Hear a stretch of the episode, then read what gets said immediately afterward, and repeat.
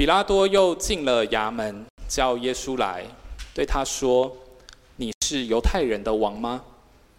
耶稣回答说：“这话是你自己说的，还是别人论我对你说的呢？”比拉多说：“我岂是犹太人呢？你本国的人和祭司长把你交给我，你做了什么事呢？”耶稣回答说：“我的国不属这世界。我的国若属这世界，我的臣仆必要征战，使我不至于被交给犹太人。”只是我的国不属这世界。比拉多就对他说：“这样，你是王吗？”耶稣回答说：“你说我是王，我为此而生，也为此来到世间，特为给真理做见证。凡属真理的人，就听我的话。”比拉多说：“真理是什么呢？”说了这话，又出来到犹太人那里，对他们说。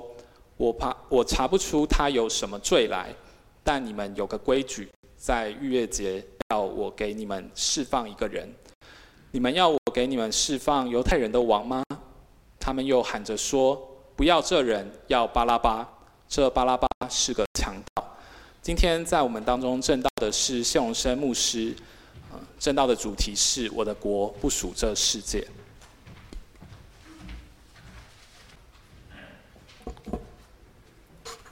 弟兄姐妹早安。今天是将临期的第二个主日，上个礼拜是第一个主日。上个礼拜的主题是盼望，今天第二个主日是信心。下个礼拜第三个主日是喜乐，那第四个主日是忍耐。这四个主日其实很好记。信望爱，再加上喜乐，只是顺序要调整一下。平常我们都说信望爱，但是将临期这四个主日是盼望先，信心第二，喜乐第三，然后仁爱第四。呃，有的会用第五根蜡烛来表示圣诞节，那圣诞节的主题就是真光。所以，如果我们点上第五根蜡烛，那就是在圣诞节点，代表耶稣是世界的光。所以，刚刚我们就唱《真光》这首诗歌，这是我们十二月圣诞圣诞季节圣诞月这一个月的月诗歌《真光》啊，我们可以每个礼拜来唱这首诗歌。耶稣说：“我是世界的光，跟从我的就。”不在黑暗里走，必要得着生命的光。这句话言简意赅地说：不信耶稣，不跟从耶稣，你就属于世界，你就活在黑暗里面。而如果你信耶稣，你跟从耶稣，你就是在光明当中，当然你就在神的国里面。什么是神的国呢？圣经学者就帮助我们，国一定有一个定义，有一个概念，它必须有管辖的范围，它必须要有治理的对象，这个国还必须要独立，能够行使它的主权。圣经里面，无论我们用神的国，或者是用天国。或者是用主基督的国，其实都是同样的意思。神国、天国、基督的国都是一样的意思，代表着上帝或者耶稣基督，他要做王掌权，他是有权柄的，他是有能力的。治理的范围就是主的教会，所以我们说耶稣基督是教会的元首，是教会的头。当然，对象就是我们这些在基督里重生得救，并且在教会当中有教会生活的每一位信徒。教会有基督的主权，在他的统治和治理底下，我们享受在教会的恩典当中领受基督所赐给我们的生命。过去我们活在世界，从圣经的角度说，你活在世界，就是活在撒旦的权势底下。所以可以说，从创世纪或者从旧约，就不断的让我们领受一个信息：有一位救主，这位救主弥赛亚将要来到这个罪恶的世界，要把我们从撒旦的权势底下拯救出来，进入到基督的生命、基督的恩典和神的国里。新约圣经让我们看到。这位救主弥赛亚耶稣基督，他来到我们当中，他降世为人，他在人群当中不断的去传讲天国的福音，他呼召人能够悔改，用信心离弃这个世界，并且跟从他。耶稣用他的爱领导我们进入他的国当中。回到他的掌权、他的统治、他的管理的底下。当然，我们如果从更宽广的角度来看神的国，这个宇宙万有都是上帝创造的。这位上帝统管宇宙独，他是统管宇宙独一的真神，他是这个世界的掌权者，他是君王。他的王权至高无上，这位上帝的王权无所不在，他的王朝王权上达天庭，下达地狱。各位，连地狱都在这位王的掌管底下。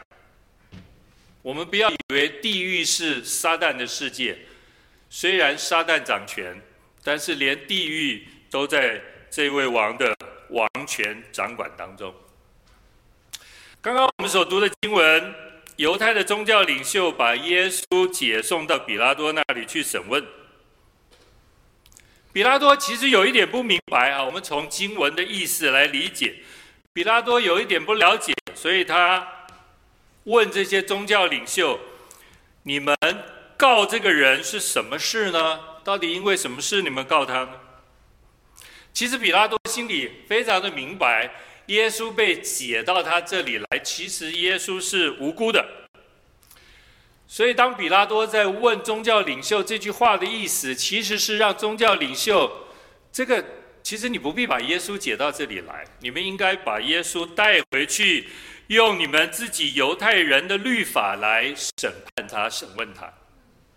这是比拉多的意思。可是犹太人怎么回应呢？哇，犹太人把他们心里真正的话说出来了。犹太人说：“我们没有杀人的权柄。”哦，弟兄姐妹，我们明白了，原来犹太宗教领袖把耶稣送到比拉多那里，其实只有一个目的，就是要借着比拉多的手把耶稣给除掉。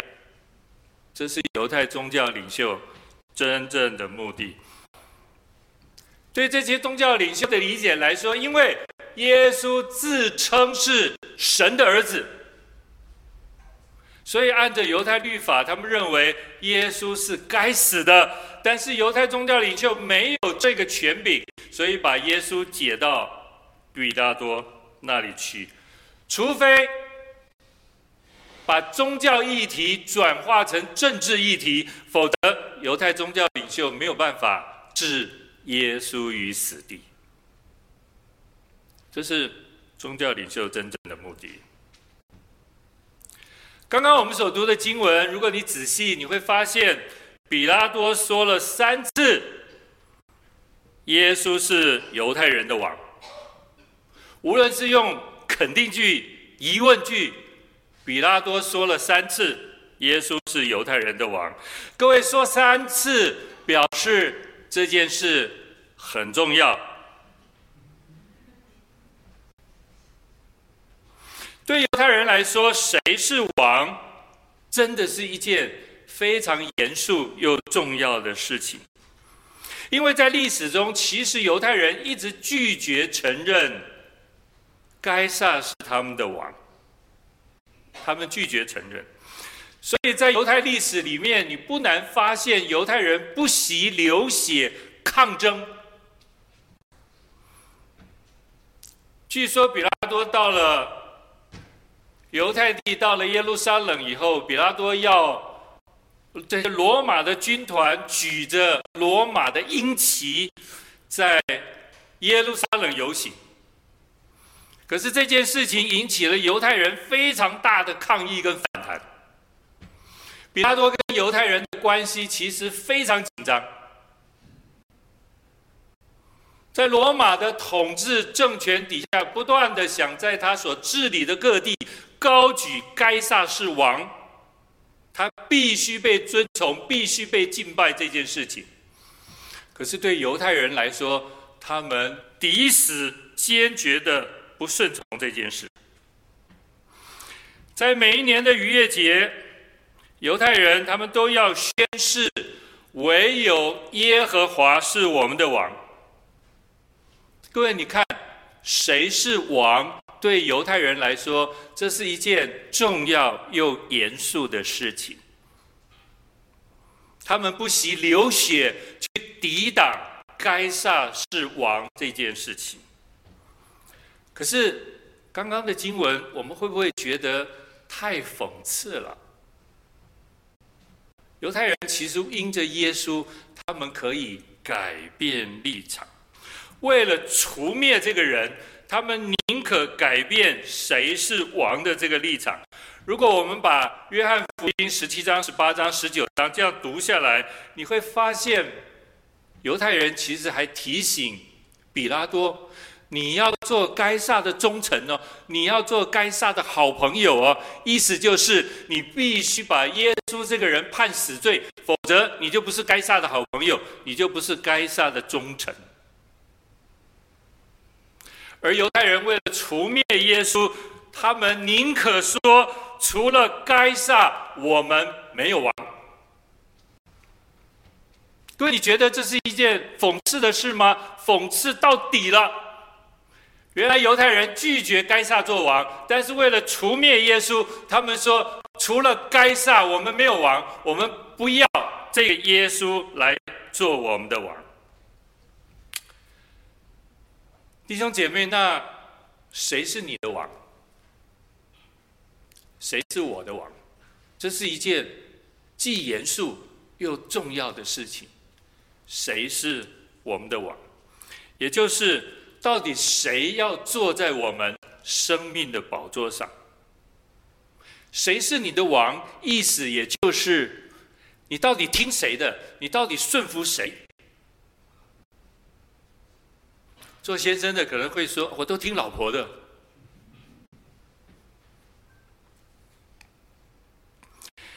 先知但以理在巴比伦，在异邦的文化当中去侍奉。虽然他侍奉的对象是巴比伦的王，在他们的宫廷当中侍奉，但是但以理知道，他的生命是在侍奉主，他的生命是在侍奉上帝。你从但以理书第一章你读，你就你就看到但以理在他这么年轻十几岁的时候。他就非常忠诚、非常坚定的依靠上帝，他非常坚持他的信仰。即使是在巴比伦那个刚开始被训练、被预备的那个阶段当中，这一个了不起的年轻人，他很看重他是上帝子民的身份，虽然不得已。他的国被灭了，他被掳到巴比伦来，他不得已要服侍巴比伦的君臣，但是他知道他不是属这个世界的人，他是属上帝的，在他一切所行的事上，虽然坐在人身上，但是他知道这件事是坐在上帝的身上。但以理经过两个帝国的更替，各位，你看他在信仰上面的坚持，你看他在工作上面的态度，他依然忠心的侍奉上帝，拒绝在外邦中去敬拜外邦的偶像，也拒绝，甚至是王的命令，要求任何人除了王以外都不可以求人或求神这个命令。这是要杀头的命令啊！弟兄姐妹，如果你信耶稣要杀头，你信不信？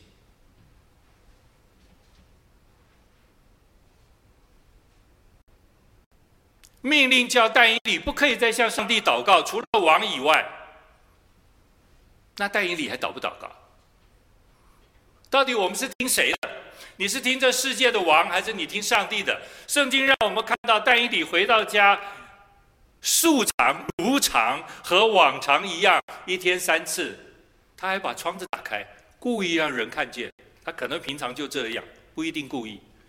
可是对我们来说，哎，但以理，你把窗子关起来可以吗？你要祷告，偷偷的祷告，你把窗子关起来。可是不是，弟兄姐妹，圣经说但以理是开着窗户，面向耶路撒冷。一天三次祷告、感谢、赞美神。弟兄姐妹，这是但以理，他活在这个世界，但是他却不是这个世界上的人。他只顺服上帝，他不顺服人的命令。若违背上帝的律法，他不顺服。他听从神，不听从人。他虽然活在巴比伦，但是其实他活在神的国里面。十月二十八号，我看了一下我的记录，十月二十八号午夜十二点两分，我接到一通电话，那是台北堂李贤凯长老娘侯姐给我打的一通电话。他告诉我说：“谢牧师，李长老在刚刚十一点三十三分安息了。”哇！我一听这个消息，非常的震惊。虽然李长老已经生病很多年，卧床，但是听到李长老过世这个消息，还是非常的震惊，非常的难过。我就在电话里面跟侯姐这样交通，我们也。从神的恩典当中去领受安慰，我心里就在回想李长老这个人。李长老是我在教会当中非常敬重的一位属灵先辈，知道他的成长、信主和整个呃侍奉的或者工作的生涯。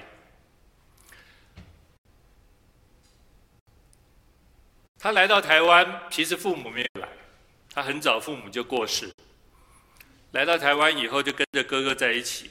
他很用功的读书，他后来读了国防医学院。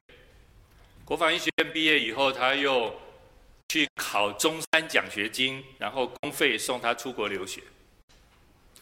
他是军人，他是军医，他非常的努力认真求学。他治学非常的严谨。从他回来以后，在军医界服侍，他担任过三军总医院的院长。他后来担任国防医学院的院长。接下来，他就担任陆军军医署的署长。到最后，他担任国防部军医局的局长。他官拜军医最高阶了，中将，在中将退伍。各位，我要说的不是他在世上的这些成就，不是，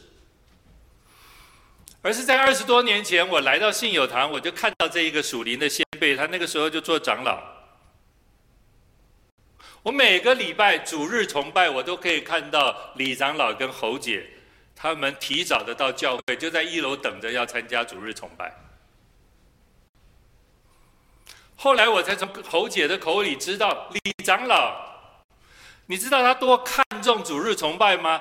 他官拜中将，他的事务这么的忙，从三军总医院到内湖要建医院，再到整个三军总医院的搬迁，都是在他任内完成的。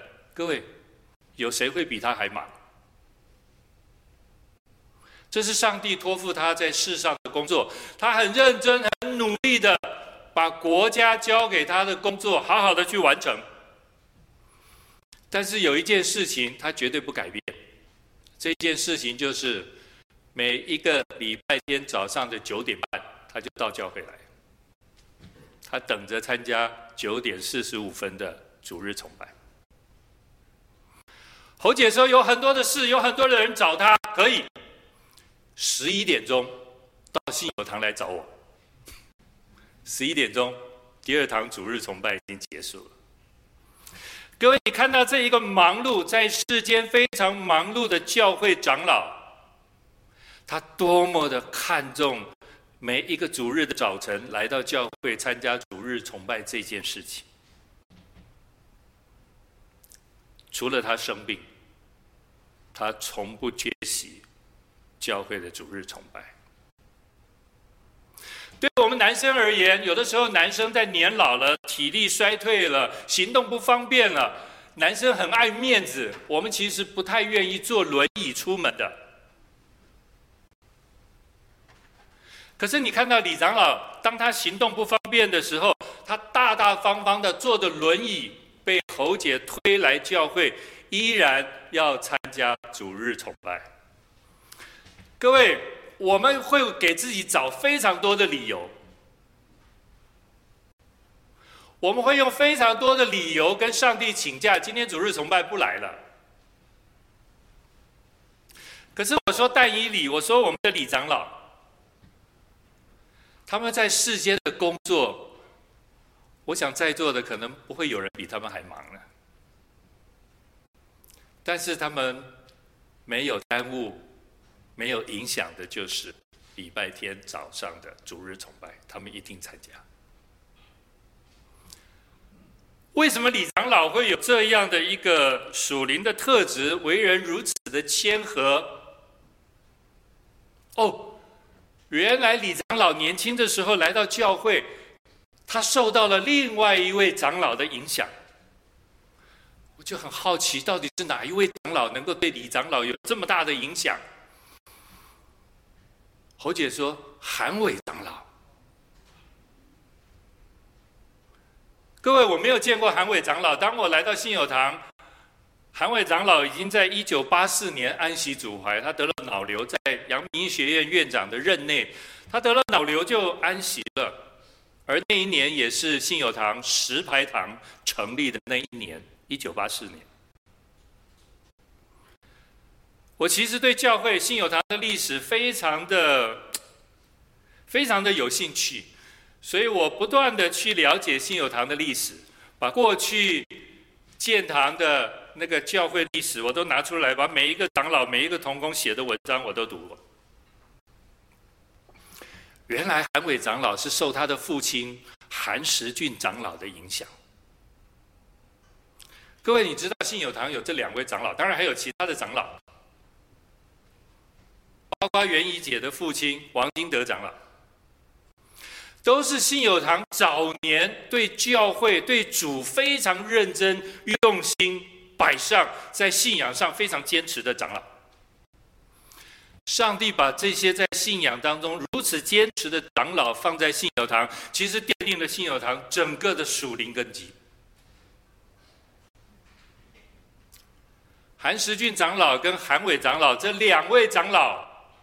其实影响了台北信友堂前三十五年的属灵根基建造，前三十五年，也就是信友堂到现在有一半的历史，其实在韩长老两位韩长老的影响当中建立起来的。沈牧师有的时候会跟我们见证韩伟长老的事情，他说：“韩伟长老，你看他这么忙，他主日崇拜一定从石牌赶到台北来参加。”而且，星期三晚上教会的祷告会，晚上七点钟，韩伟长老一定从石牌赶到罗斯福路，赶到教会来参加教会的星期三晚上祷告会。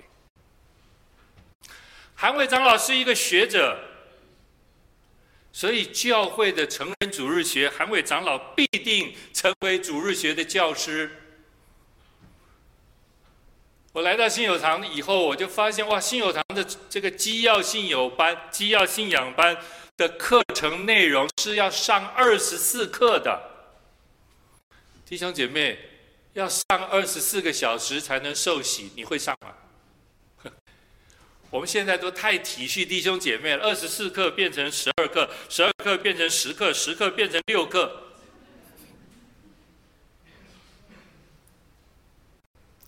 弟兄姐妹，属灵的根基不是这样子缩减建造的，不是。在韩伟长老当年他们治理教会的时候，就是坚持基要信仰班上二十四课，初信造就班上二十四课，这两门课上完，几乎要一年，要一年。那个时代的长老对于弟兄姐妹属灵的建造，其实非常非常要求的。韩伟长老这么忙碌，他不停止主日崇拜，不停止周三晚上的祷告会，不停止在教会教导成人主日学，特别是基要信仰班。陈明本长老，可能很多弟兄姐妹认得，那是也是台北堂的一位资深长老。陈明本长老说，他的基要信仰班就是韩伟长老一课一课教他，带他出来。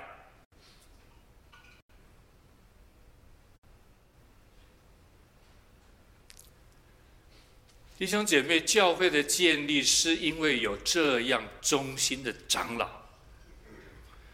埋在教会里面，用他们的生命去建造教会，一代一代这样的传承。这些长老其实，在社会上都有非常非常重要又忙碌的工作。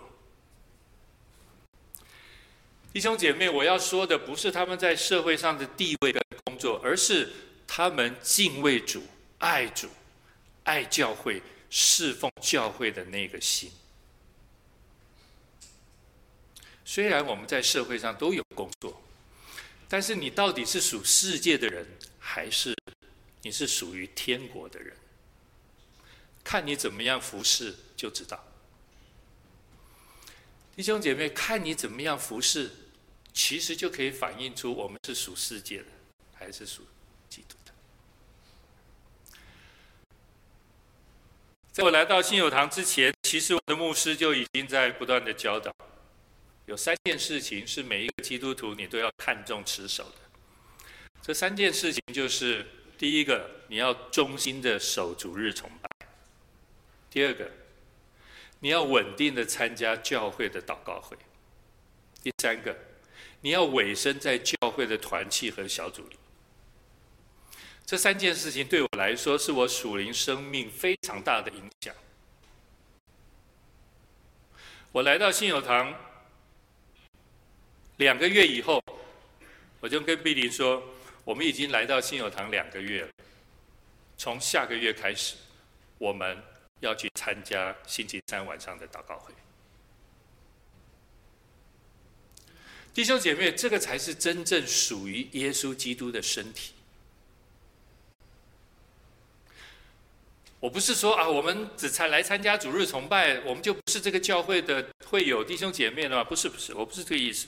我的意思说，当我们真正属于这个肢体、属于这个身体的时候，其实这个身体里面的事情，你是会参与的，你是会看重的。因为耶稣说他的国不属这世界，所以当我们重生得救以后，我们应该用另外一种。生命态度来看我们的工作，也来看我们的教会生活。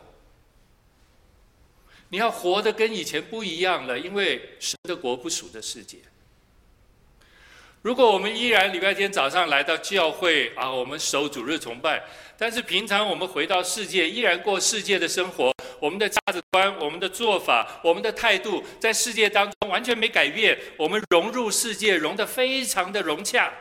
非常的舒服。我们在世界里面一点都没有什么挣扎。哇，弟兄姐妹，这反而要要紧张了，要提心吊胆了。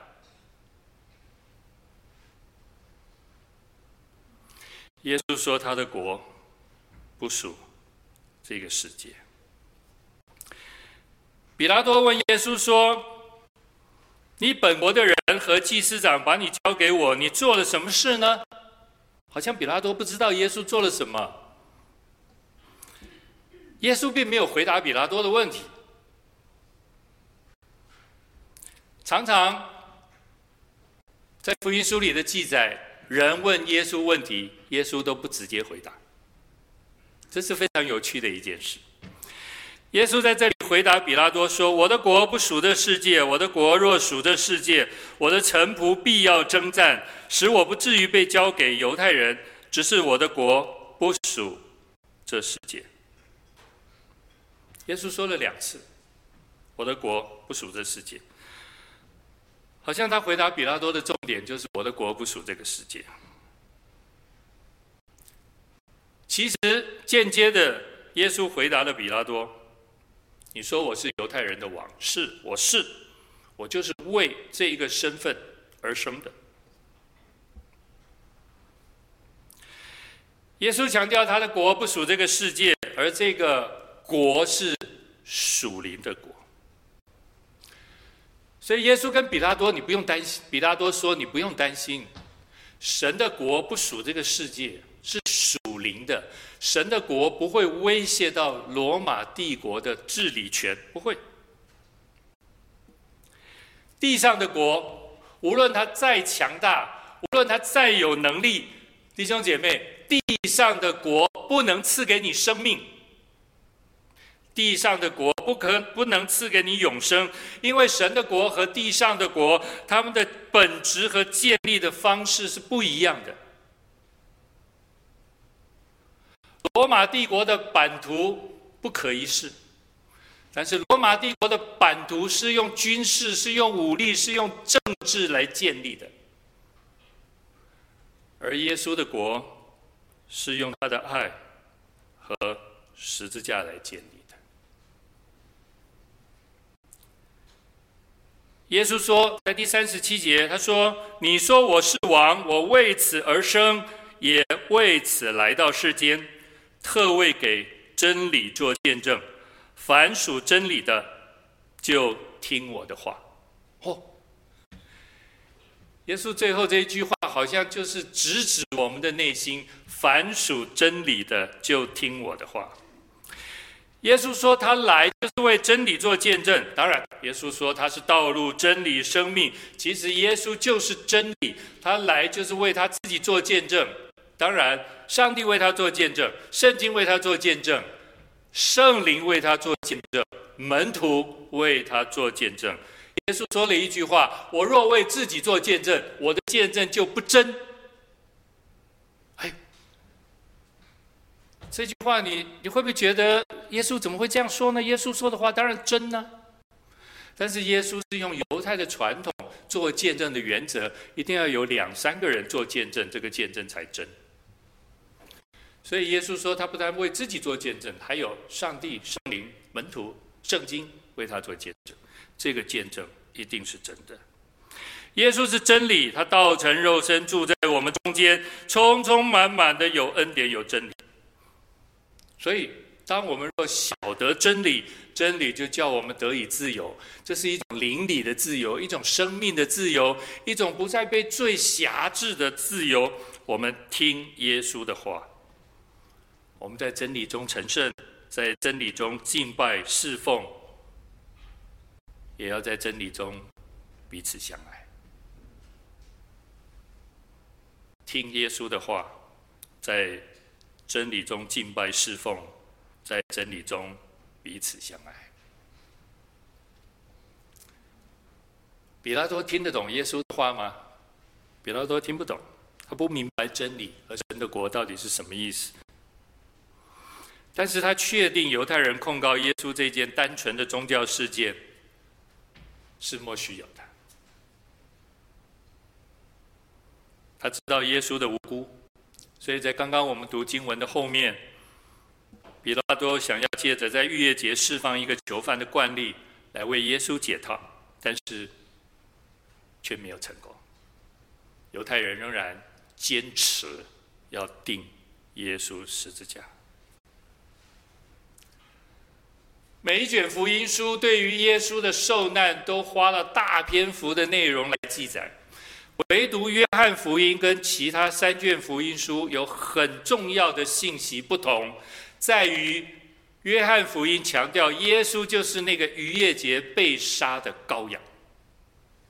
回应施洗约翰在约翰福音一开始，约翰就跟他的门徒说：“看呐，除去世人罪孽的天主羔羊。”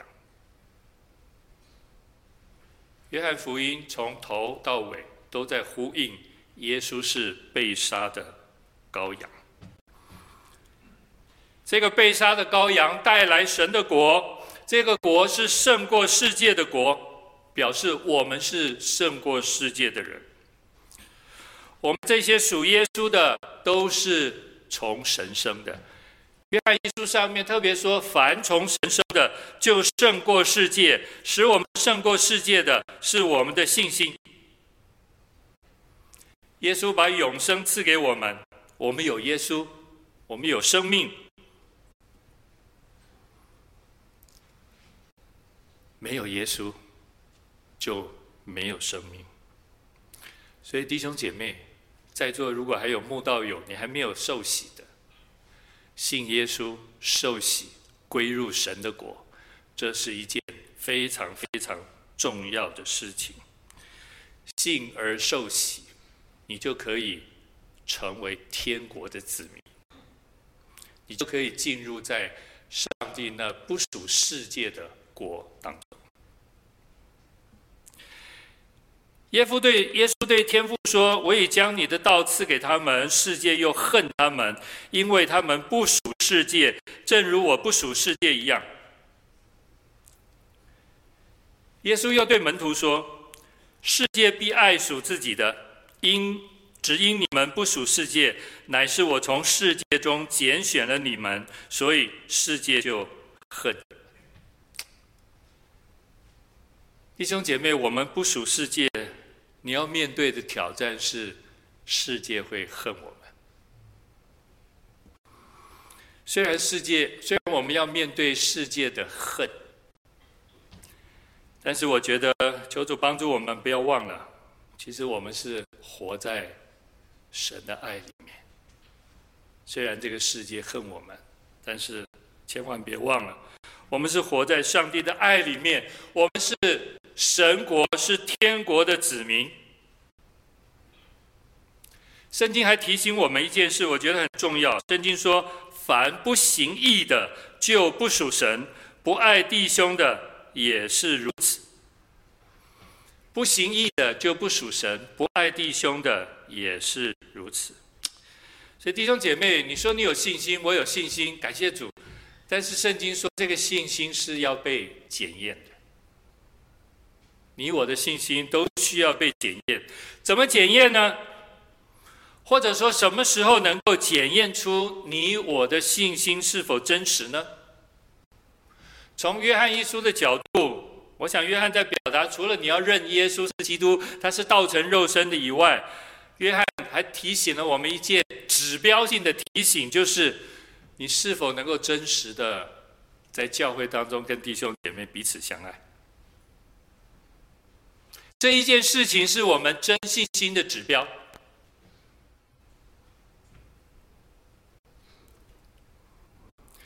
在彼此相爱的事上，我要说，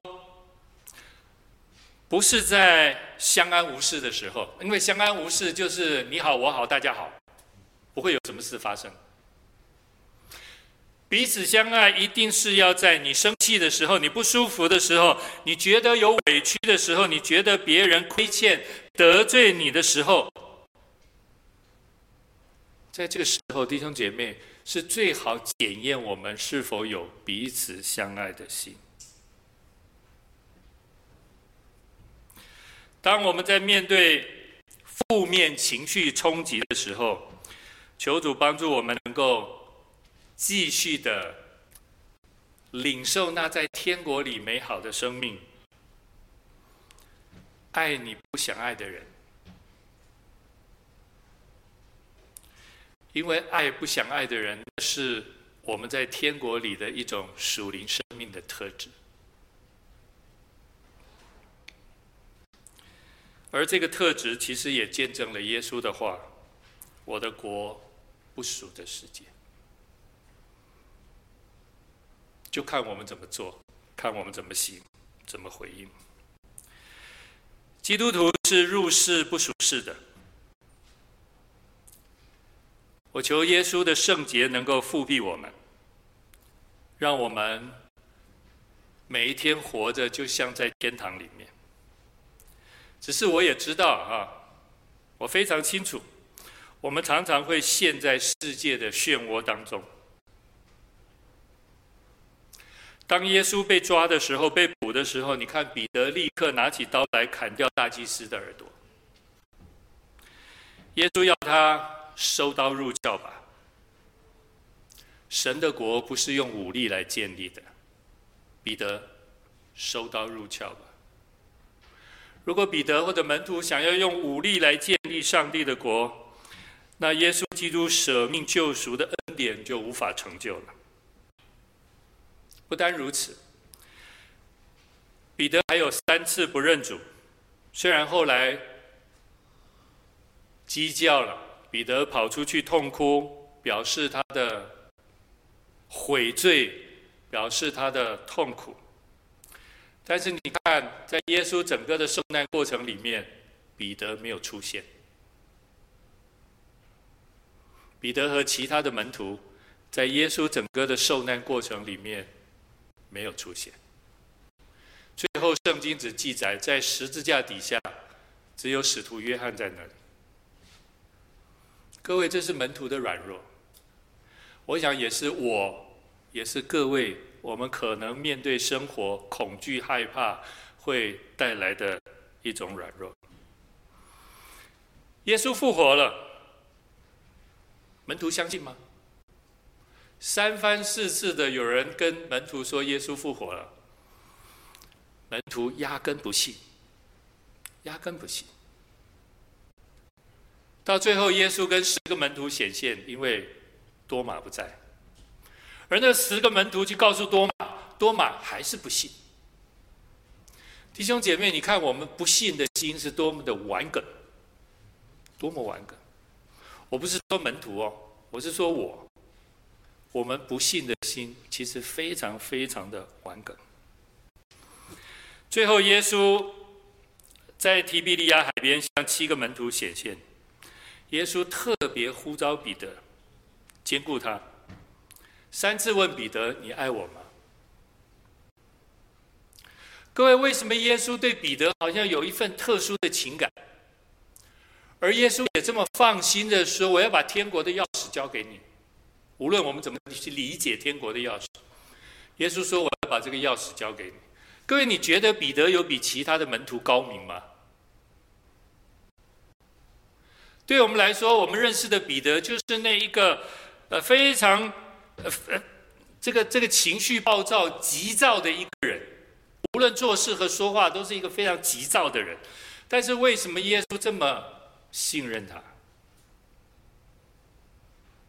不是彼得有什么比人家强的地方，是，而是耶稣看到这一个属灵人未来在神的国里面，依靠圣灵的大能而展现出来一种新生命的能力。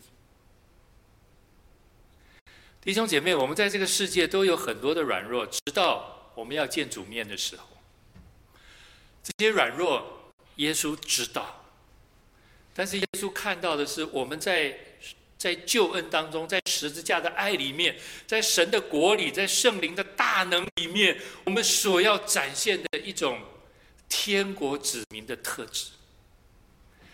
那是耶稣说：“我的国不属这个世界，极大的恩典要临到你我的身上。”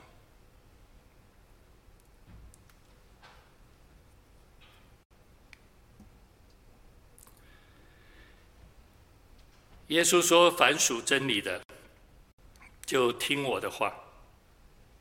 感谢耶稣，我们不属这个世界，耶稣是我们的王。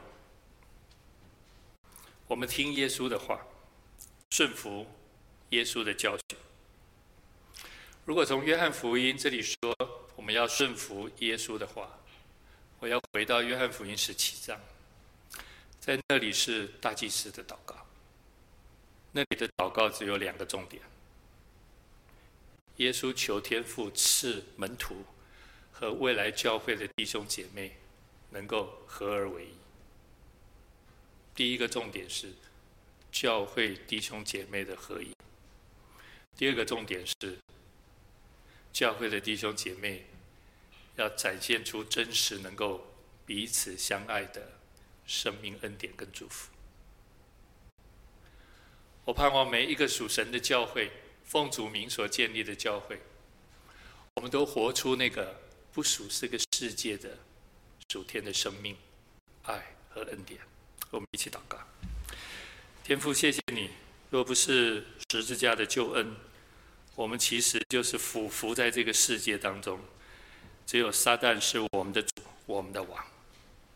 圣灵开了我们的心眼，我们认识了救主，这个宇宙万有的掌权者。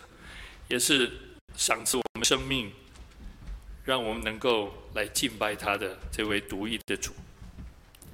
谢谢耶稣是教会的元首，让我们每一位弟兄姐妹在生命的学习操练的过程当中，我们能够俯伏敬拜，归荣耀给你，因为你是我们的主，你是我们唯一生命的王。奉耶稣基督的名祷告，阿门。